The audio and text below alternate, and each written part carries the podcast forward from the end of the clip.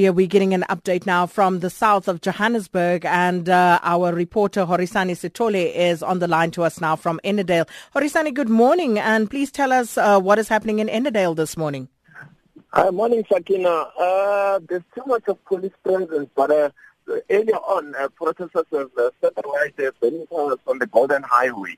Uh, it's still there. I mean, I've seen uh, there's too much of uh, uh, local police there, and uh, children who are supposed to go to school, unfortunately, are working and trying to hitchhike because they say uh, their, their, their buses that they use didn't come because of the protestation. Also, there's a similar situation in Eldorado Park and uh, Freedom Park where I've spoken to some of the school uh, school children who says uh, their buses didn't come. Uh, but uh, it's, a, it's, a, different case in uh, in Eldos because uh, there are uh, about community members who are trying to clean the rubble on, on and remove it on the streets. Uh, but there are there have been issues of looting again uh, yesterday. Uh, Sakina, what we need to reflect is that. Uh, the, the, the, protest action has also spread to the site of Klipspruit. To remember that uh, last week uh, it was uh, uh hot and heated there. Uh, mm. it's back again and Klipspruit as well. Well, and uh, this certainly is worrying, and there was talk about it spreading even further towards the Vaal region. Have you heard any such talk? not yet, but you remember that there's an issue of Orange Farm, which is close by. So it's uh, it's, it's something that we need to verify as time goes. But uh, it seems like uh, most communities are now going up in arms. You remember the one in Laudium as well that uh, we just reported about this morning. So it seems like uh, uh, it's all spreading all over the country. And Horisani, uh, with regard to the situation and the looting that has been taking place, have you been able to speak to community leaders about this and uh, just get their reaction to it?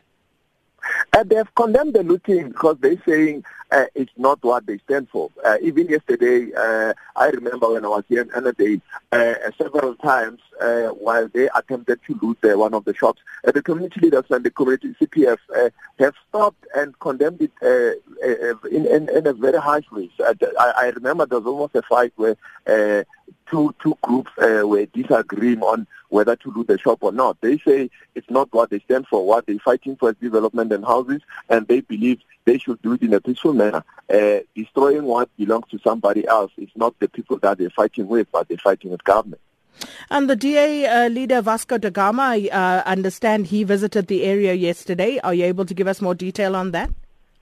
Uh, there's a, a, couple of people. Actually, it's uh, Vasco da Gama and uh, and and and and and, the, the, the, delegation from uh, uh, human settlement like it. So we've had two groups. He said he also uh, gave the two weeks uh, response uh, period that uh, also the, the human settlement did. But the, the, there's also been a statement by uh, uh, the mayor of Joburg, uh, Mr. Herman Mashaba, who says actually he has inherited these problems where he found that there was a very big backlog of uh, uh, over 300,000 houses uh, so it's not going to be an overnight thing to resolve the matter, but uh, he will see what happens. But then it's not something that they're going to promise. And also, like his uh, comment was that uh, actually the problem is that politicians make uh, promises and then on a later stage uh, those promises is just that uh, it's not uh, what actually they're going to deliver on a later stage.